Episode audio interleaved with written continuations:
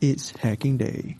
Hey, this is Ashraf. I hope you're doing well today because in this episode, I want to share about the question you should ask to know someone's problem. And why is this word powerful? Welcome to One Day One Hack, the podcast that's guaranteed to help you be the best version of yourself. Each week, we'll share a new trend of business strategies and life hacks that'll enable you to maximize your full potential. Now, let's welcome our host, Ashraf. All right. The most powerful question is how and why. But today I want to talk about about the why only. Okay, maybe the next episode I will talk about what about how. Well, I guess so. But in this episode is why only. Recently, I just read a book about the design of everyday things. It's, it's a book about how the how the things that we do, that we saw, that we listen, how all of them function and structured. And the book is really amazing. Okay, I highly recommend it because it, it tells us about how how everything is structured. And anyway, at first I read the table of content, and then there's this topic really caught my attention. You know, I stumbled across all of the topic and then here's here's this one topic that sounds really amazing. It's called human error. Human error. The author talks about uh, he talks about the type of human error and you know there are many types of human error why do we mistake of doing that instead of doing this why do we so bad doing that and why do we make mistake? And also uh, the author talks about how to discover the error. You know imagine you are doing something and you you mistakenly do that things and how do you spot the error? And one of the best way to discover the truth of error or the root of error is keep asking why that that's the most powerful question. It's a question of why. Imagine there's someone drive a Lamborghini car in a highway and he speed up to 200 kilometers per hour. 200 kilometers is crazy, you know. Then when he's about to turn left, he's he press the brake, but he he realizes it's too late because it's too fast. So he pulled the handbrake, and oh, suddenly he makes a drift and the drift is so hard that it leads him to crash in accident. You know there, you know uh, the movie Cars when Lightning McQueen uh, racing with an old man and in a desert uh, desert race, right? And he he did the he did the drift, but he failed. So imagine like that. And also, anyway, anyway, uh, when there's a car crash, uh, there will be people gathering around, right? There will be people stop by and see what happened or how did it happen.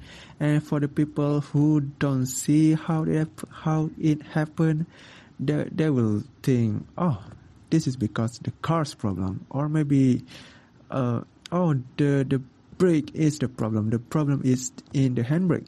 Or maybe they will think, oh, you, know the signboard is too small that's why he did make it to turn left.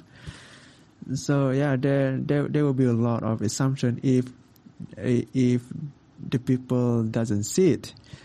But for someone who is experienced in investigation he he will know how to find the root of the cause, the root of the error, the truth of the cause. He will ask the driver if the driver is still alive, but he if he is dead, I hope he's not dead. But if he's dead, then he will ask himself. Uh, he he will ask himself.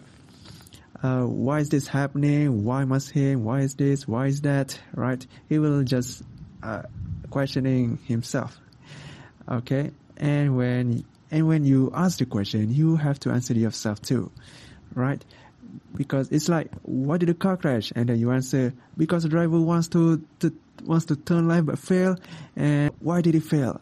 Uh, and then you answer, mm, maybe because he didn't do it correctly, right? And why was that? Because he drives so fast that he didn't make it. So, ah, you see, So you see, in this case, you are able to know that the cause of the car crash is in the driver itself, not the car, not the signboard, not anything, just himself, the driver itself. So he's the one who got into an accident. Accident. He asked for it. He is the cause. He is the root of the problem. And okay, so another example of using the question why perfectly is when you want to sell something.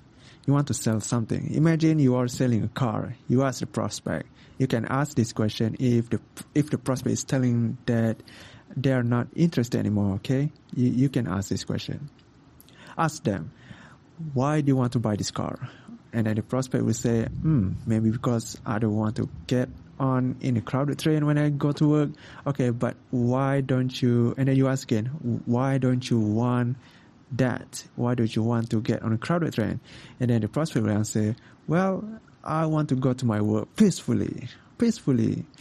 And then you ask again, okay, but why do you feel peaceful when driving a car? Uh, they will answer because I when I arrive at work I can do my job perfectly. Okay, why is that? Because I can get a raise. And why is that? So that I can use the money to travel. And why travel? Because I love travel. So in this case, you get to know what is your prospect liking. What is your prospect's favorite things to do? They buy a car because they want to travel you might say, well, duh, Ashraf, of course people buy car to travel. okay, okay, you're right. But what if I don't want to say they like traveling? What if they say something more logical, like uh, going to work easily, or I can go somewhere easily without having tra- without having to take public transportation? uh, it sounds logical, but that's not the point. We are targeting the emotion. When you sell something, you have to target their emotion, not their logic. Okay? And this question, this why question will get your prospect to reveal their emotion, their true, their true favorite things, their true emotions. That's, that's, uh, that's how you use the why question.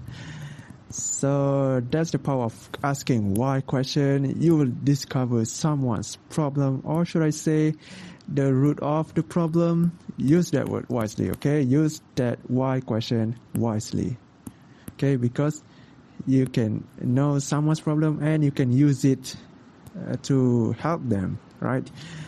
So I think that's it for today, and thank you for listening. I hope you enjoyed this this episode. I'll talk to you soon. Bye.